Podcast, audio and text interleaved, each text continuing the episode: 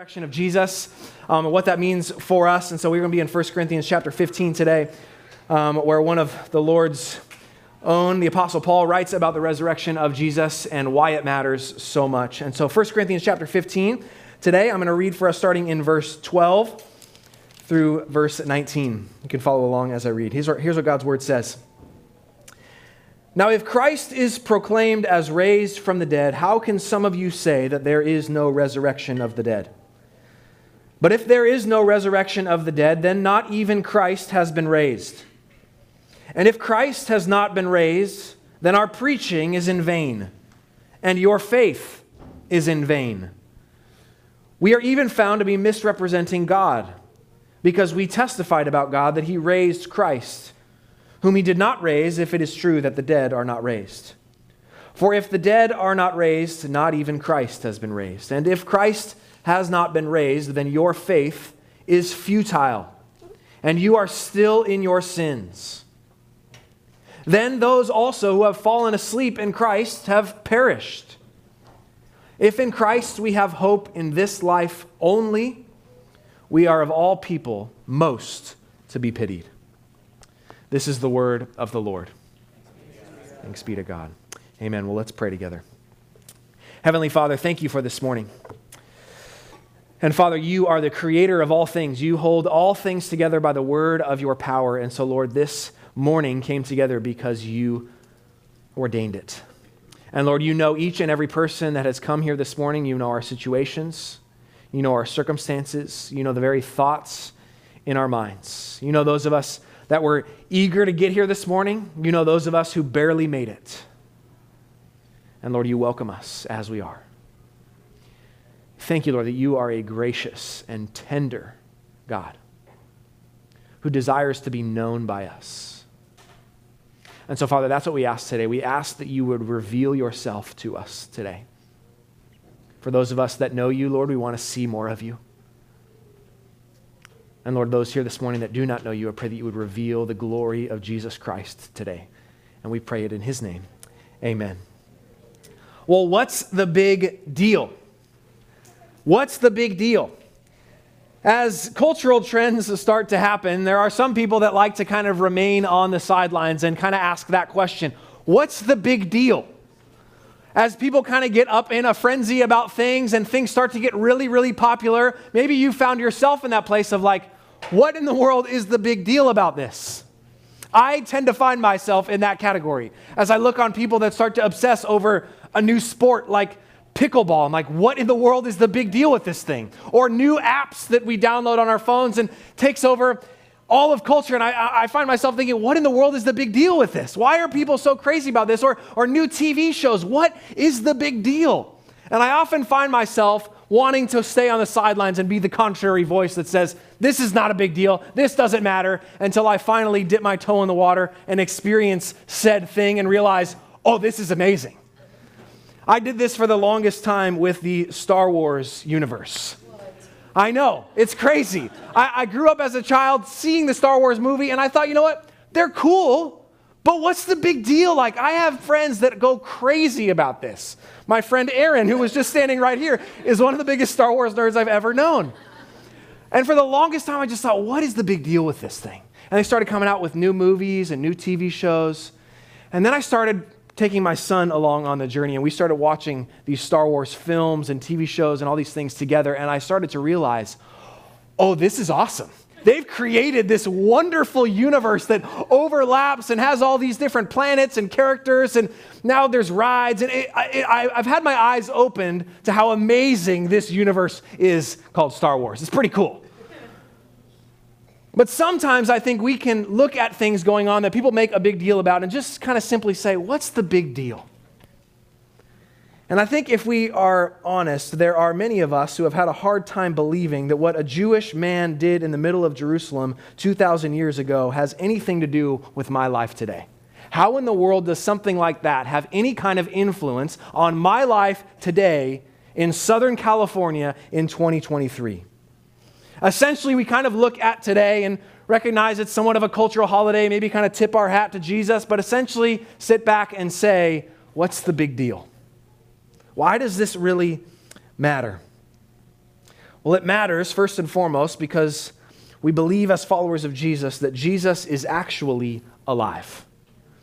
That this is not some theoretical reality where we just kind of say, well, Jesus was a really cool guy that lived a couple thousand years ago and he had some good morals and good teachings, therefore we just kind of recognize him and tip our hat in respect to him. But we actually believe this morning that right now in this very moment, Jesus Christ is alive. We actually believe that to be true. And if that is true, it means that there is no more impactful event that has ever taken place on planet Earth than the resurrection of Jesus. There has nothing that has impacted and changed more lives than this very moment. It has changed the lives of billions upon billions upon billions of peoples. In fact, not just the lives of billions of peoples, but the eternities of billions and billions and billions of people. The resurrection is a big deal. And yet I think some of us here this morning, whether we believe in Jesus or maybe we've just kind of grown numb to what this day is, we kind of ask ourselves, what's the big deal? My aim this morning is to show you, by God's grace, to show you what is the big deal with this moment. To plead with you, honestly, to follow Jesus. That's my goal this morning. I want to plead with you to follow Jesus. And if you already follow Jesus, I want to plead with you to follow Jesus even more closely. As I plead with you to follow Jesus, there may be some things that the Bible says, therefore what I will say that will offend you. But the Bible is an equal opportunity offender. It doesn't single any of us out. It encompasses all of us. If you haven't been offended by the Bible yet, just keep reading. You'll find something eventually. But I do this because I want to show you your need for Christ, all of us this morning. And in 1 Corinthians 15, we have a letter that's written to a church that is really messed up. They need to know Christ more and more. They have a lot of issues. And as Paul comes to 1 Corinthians chapter 15, he tells us why the resurrection of Jesus is such a big deal. And he's going to focus on three realities of the human condition that are radically changed if Jesus is alive. Three human conditions that are radically changed if Jesus is alive. The first one, he says, is this, is that your faith is futile. Your faith is futile, but then he's going to say, but Jesus is alive. Your faith is futile, but Jesus is alive. Look with me with what he says here in chapter 15, starting in verse 13. If there is no resurrection of the dead, not even Christ has been raised. And if Christ has not been raised, not only is our preaching in vain, but your faith is in vain.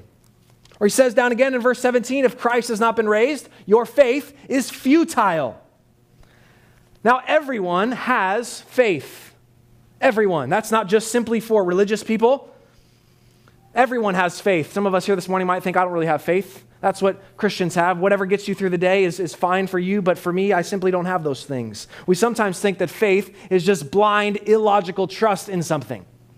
Faith is just kind of like something that you're hoping to be true, but you really know isn't true, but you have faith, therefore, like you kind of are encouraged.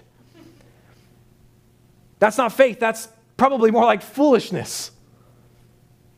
Faith is simply putting your trust in someone or something, and it often involves your mind, logic, reason, emotion, action, and all of us are doing this. All of us in this room are putting our trust, our confidence, our security in someone or something. All of us are doing this. Everyone has to serve or hope in something as their ultimate aim. Faith. You say, no, I don't have that. I live for myself. Well, if that's you, then what matters is your freedom to choose. Your faith is actually in your freedom. That will be the thing that delivers you and gives you true meaning. You say, well, I just live to make a name for myself. Well, then for you, what matters is achievement. Your faith is in success. Or if you say this morning, my whole goal in life is just to be a good person. And if that's you, then what matters is kindness, and your faith is actually in your own morality and your own goodness.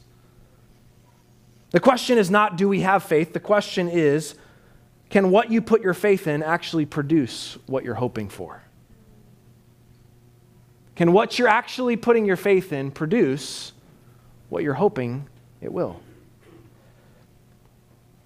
And Paul is writing here in 1 Corinthians 15 to say, all faith that human beings have in things that are other than a risen Jesus are futile. And that word futile means this: aimless, worthless, unproductive, ineffective. He's saying, if your faith and your trust is in anything except a risen Jesus Christ, your faith is worthless, unproductive, futile.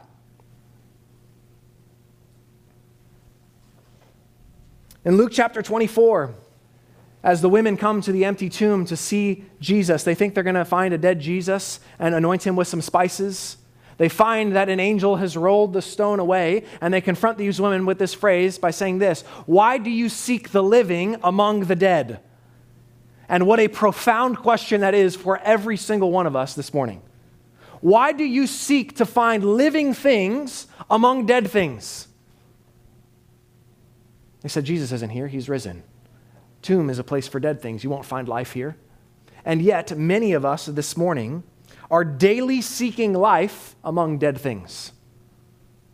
We're looking for meaning and comfort and status and security and safety and a whole host of things that are actually dead things. And yet we think we will find life there.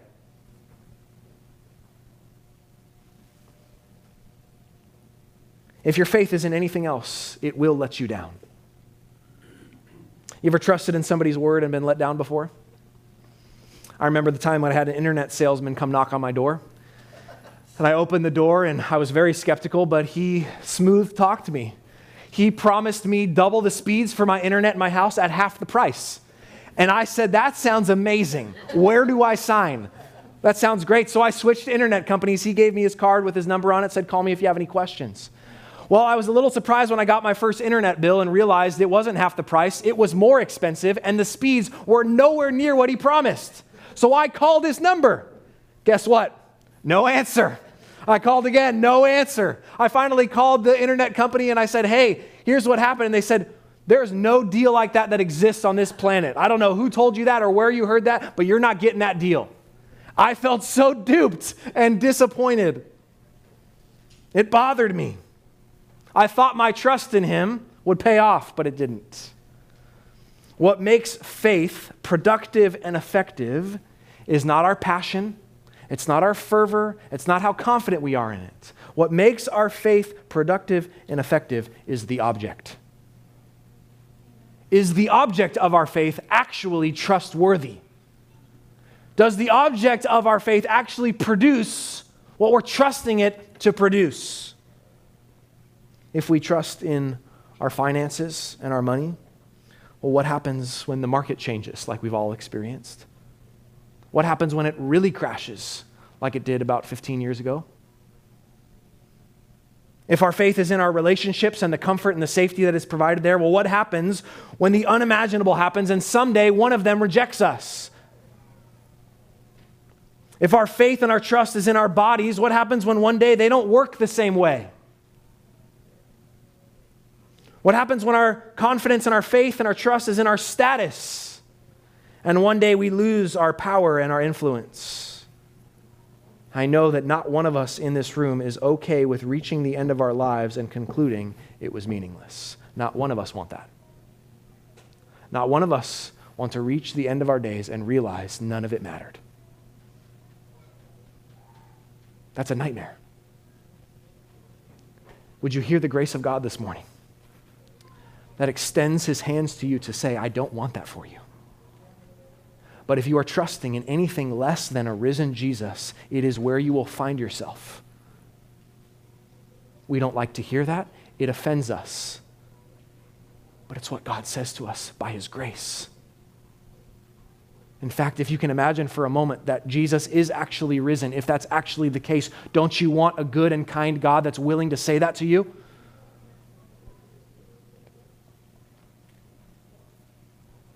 It isn't to say that if you don't follow a risen Jesus, you don't have any value or you don't do anything good, but it's simply to say this, that in the end, all of your pursuits will bring you nothing but meaninglessness. But Jesus is alive. But Jesus is alive. And because he's alive, it means your faith does not need to be meaningless. There is actually an opportunity for you to have a faith that's actually productive because Jesus is alive. Because if Jesus is alive, then faith in Jesus is the most logical and worthwhile decision. If that's true, it's the most logical thing you could ever decide to do is to follow him. The faith, the Christian faith, is grounded on an event that happened in space and time in history. The resurrection event begins with this: the angels rolling the stone away, not to let Jesus out, but to let us in, to see there's no body here. The essence of the Christian faith is to say, come and explore it. Come and see it. Come and ask your questions. Come and bring your doubts. Come and look into it. This is a real thing. The entire faith is based on a real person actually existing. Jesus is never afraid of any questions, any doubts, any concerns, any skepticism. This has happened. Jesus is alive. History is on the side of this message. There has been no good, reasonable, logical explanation that has stood up to critique for the resurrection of Jesus, other than the fact that he is alive. In fact, Paul would say in a few verses before this, in 1 Corinthians 15, he would say this in verse 3, he would say, I delivered to you as of first importance what I also received, that Christ died for our sins in accordance with the Scriptures. This was promised long before Jesus even came to earth, that he would die, that he was buried and raised on the third day in accordance with the Scriptures, and that he appeared to real people, to Cephas, who is Peter, then to the 12 disciples. Then he appeared to more than 500 brothers at one time, most of whom are still alive, though some have fallen asleep. Then he appeared to James, then to all the apostles. Last of all, as to one untimely born, he also appeared to me. What Paul's saying in there is he is saying, this is not some fairy tale. The Lord Jesus appeared alive to real, actual, physical, historical people. He welcomes us to look into this, to say faith is not just some blind, illogical hope against hope. It is trust in what God has said he did and who he says he is. And if Jesus is alive, it means that your faith can be anchored in an unchanging reality, a historical fact.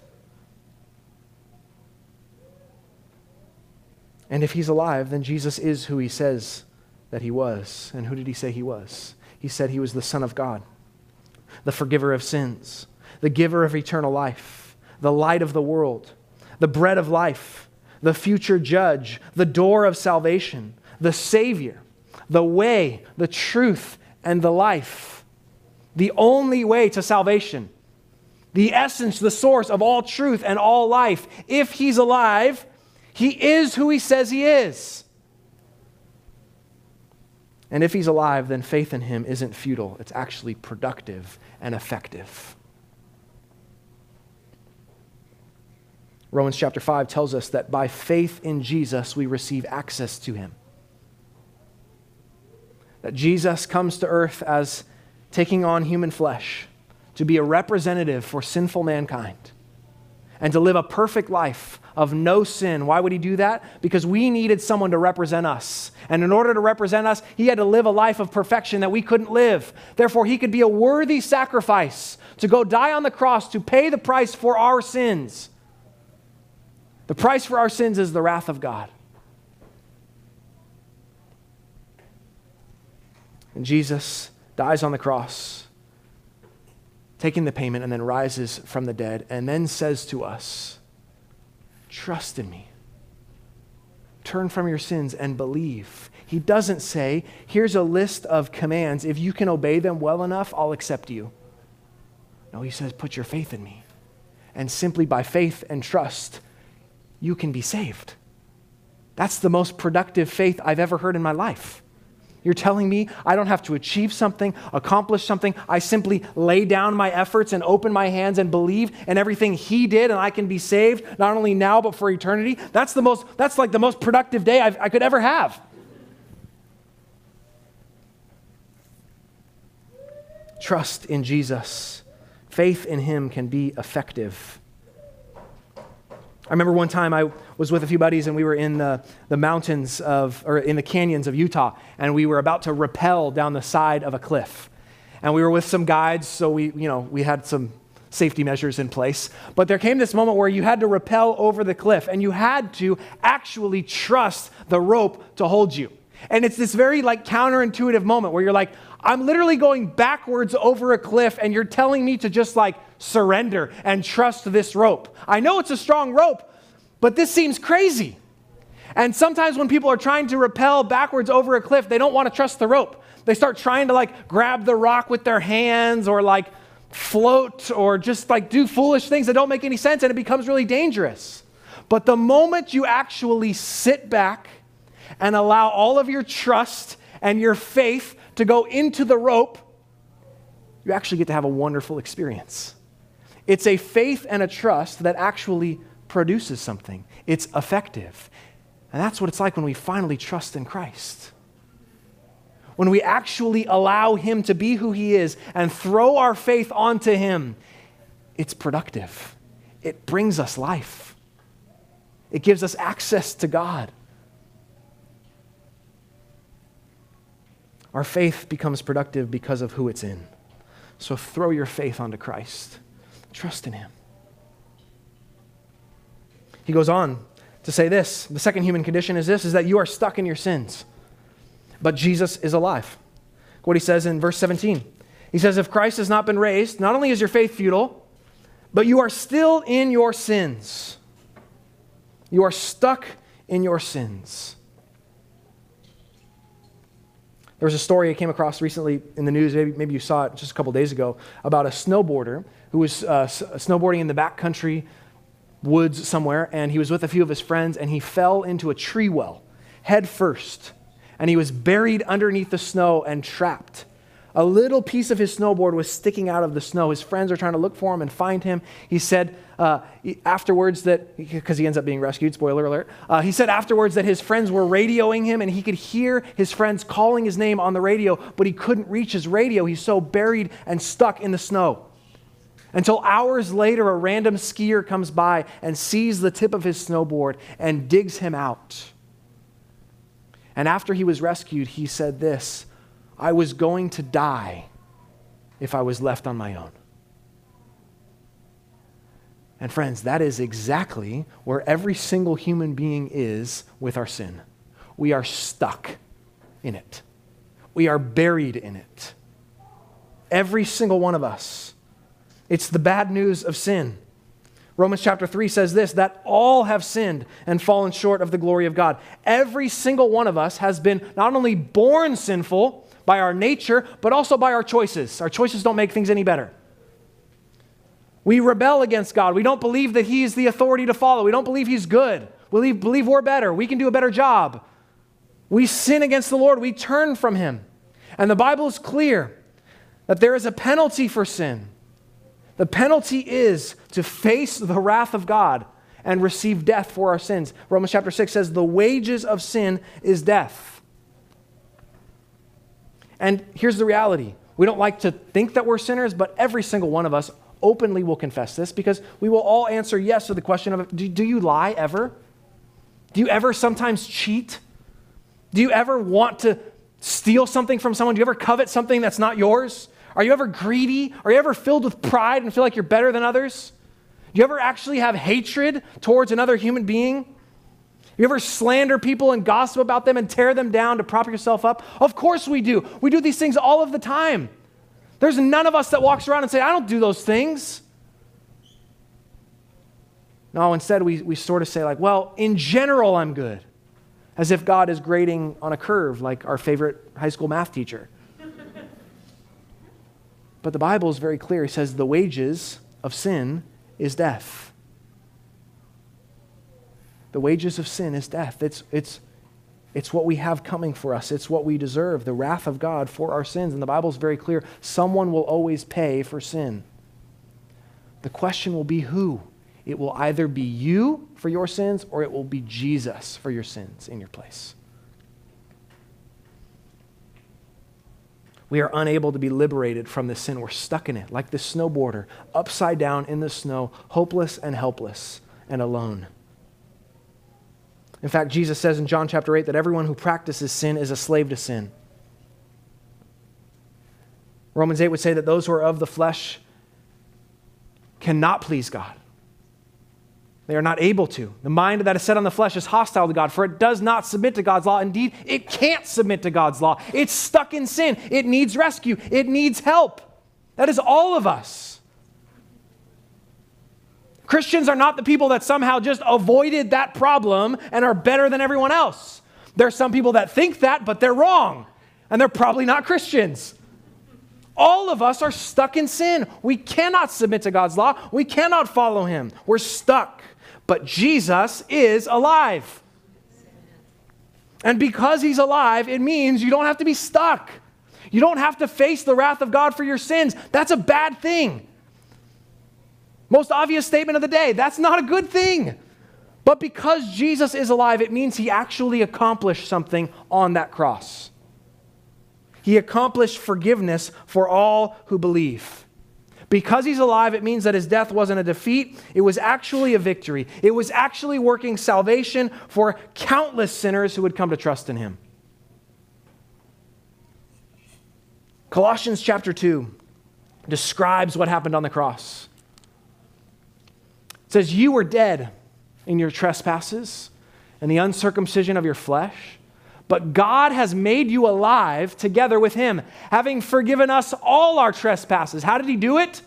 By canceling the record of debt that stood against us with its legal demands.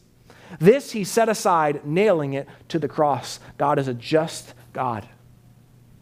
And like any good, just judge, does not just dismiss sin to say, whatever, I don't care. No.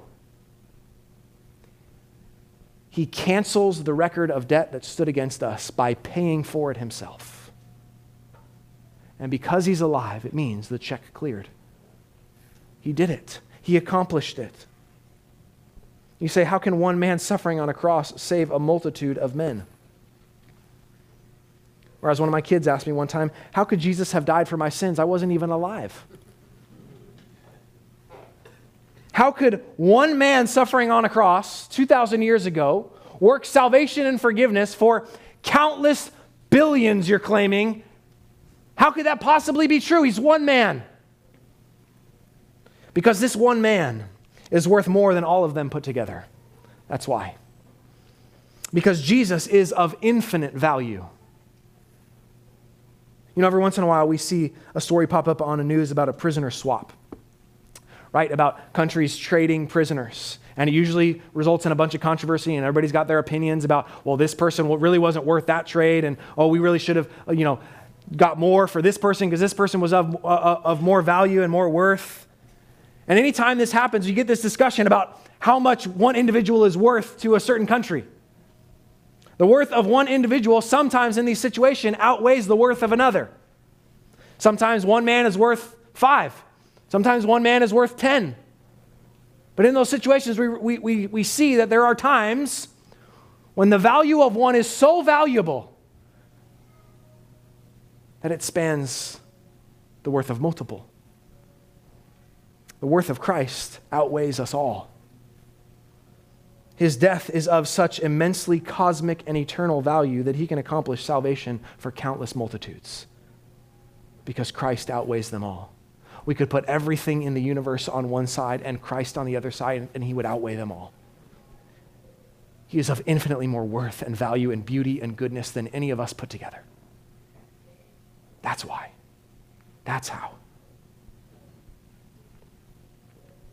And when we trust that, when we believe that, we can sing the words of the old hymn that says, "Take the world, but give me Jesus. All its joys are but a name, but his love abides forever through eternal years the same." See, because Jesus is alive, you can be truly, fully forgiven. We all want that.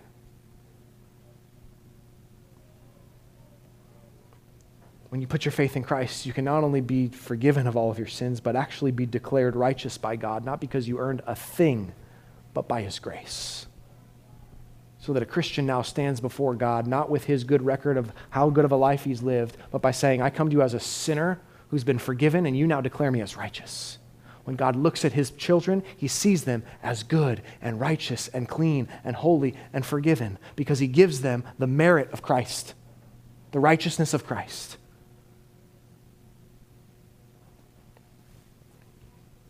Third human condition. You are going to perish. That's what he says in verses 18 and 19. Then those, if Christ hasn't been raised, then those who have fallen asleep in Christ have perished.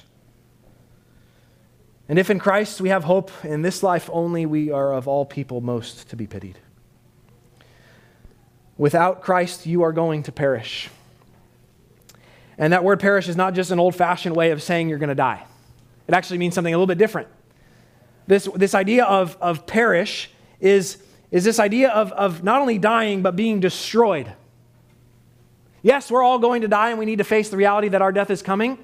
But the Bible also says that there are some, when you don't trust in Christ, you are not only going to die, you're going to perish, meaning there's something worse than death, and it's perishing. Jesus says in Matthew chapter 10, "Do not fear those who kill the body, but cannot kill the soul. Rather, fear him who can destroy both soul and body in hell." He's talking about perishing. This idea of perishing is to be not only dead, but to be dead and eternally and consciously aware that you could have been alive. It is to be dead and to be aware that there is no escape from the fact that you are dead. That's how the Bible describes perishing. That's an awful place to be. By God's grace and mercy, I hope that there are none of us in this room that ever have to experience that reality, that ever have to perish and be dead and be eternally and consciously aware. I could have been alive. If I had trusted in Christ, I could have been alive. But instead I'm here. I'm stuck in death and there's no escape. Hopelessness for all eternity. Is there no more demoralizing feeling than hopelessness?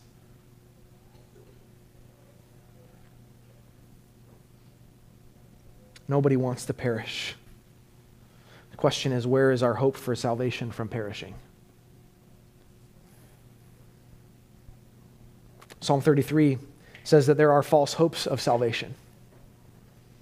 Psalm 33 says, "The king is not saved by his great army. The warrior is not delivered by his great strength. The war horse is a false hope for salvation, and by its great might it cannot rescue." We hear that and we say, that's not true. The king's definitely saved by his great might and his army and his war horse. But this is the Lord talking and saying, I see on a scale you don't see. It looks like to you the king is saved by his great might.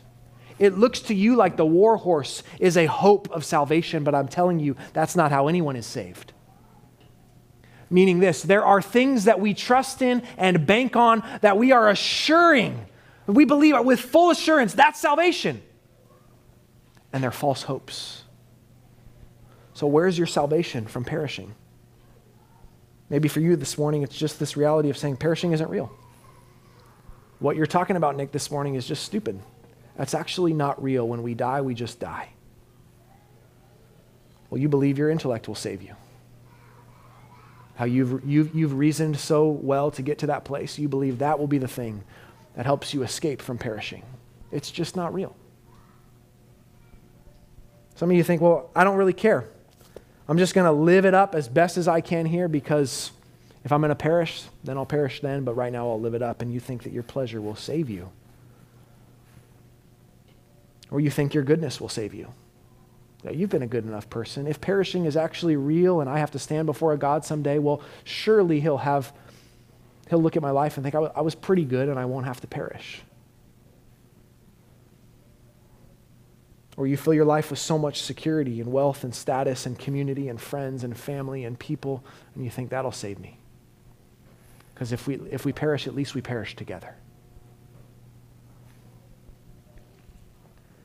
What will save you from perishing? All those things are false hopes for salvation. By their great might, they cannot rescue you. But Jesus is alive. Which means this, you too can be alive. You too can have abundant life now and eternal life forever. It's the promise of one of the greatest verses in all of the Bible, John 3:16.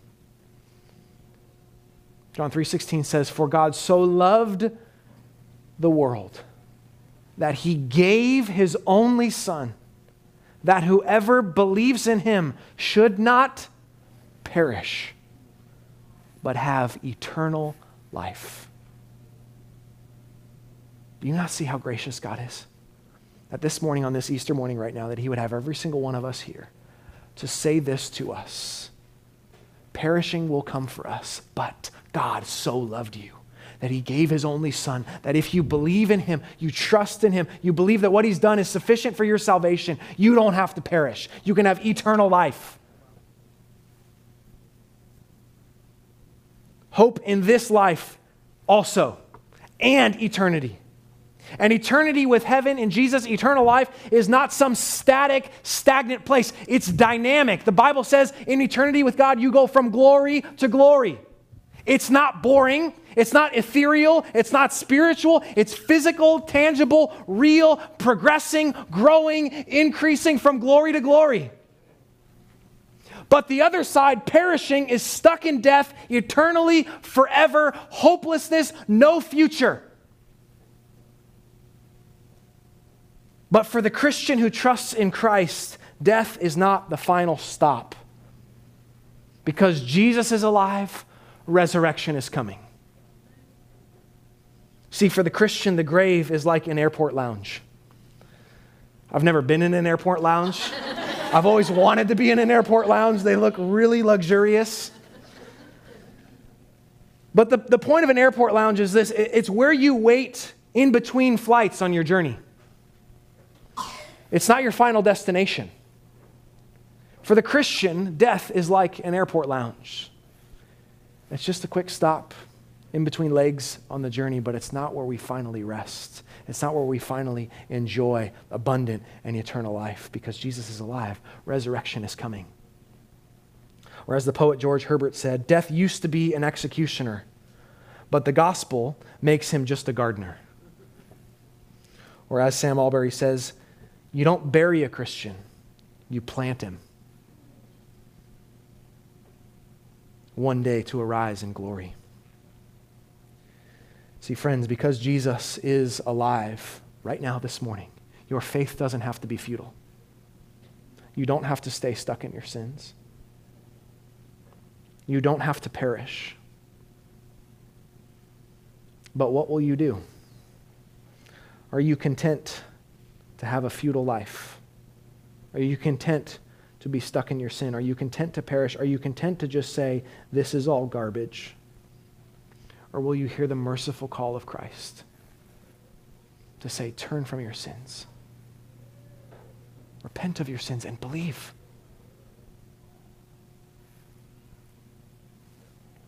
Because he's alive. Right now, this moment, Jesus is alive, seated at the right hand of God. His presence is here this morning, and I plead with you to look to him, to come to him, to trust in him. He will never disappoint. He is the treasure that you long for, the prize that you are pursuing, the riches you're hoping for. It's him. He's the joy that you crave, the meaning that you're longing to have in your life, the purpose that you've been seeking. It's him.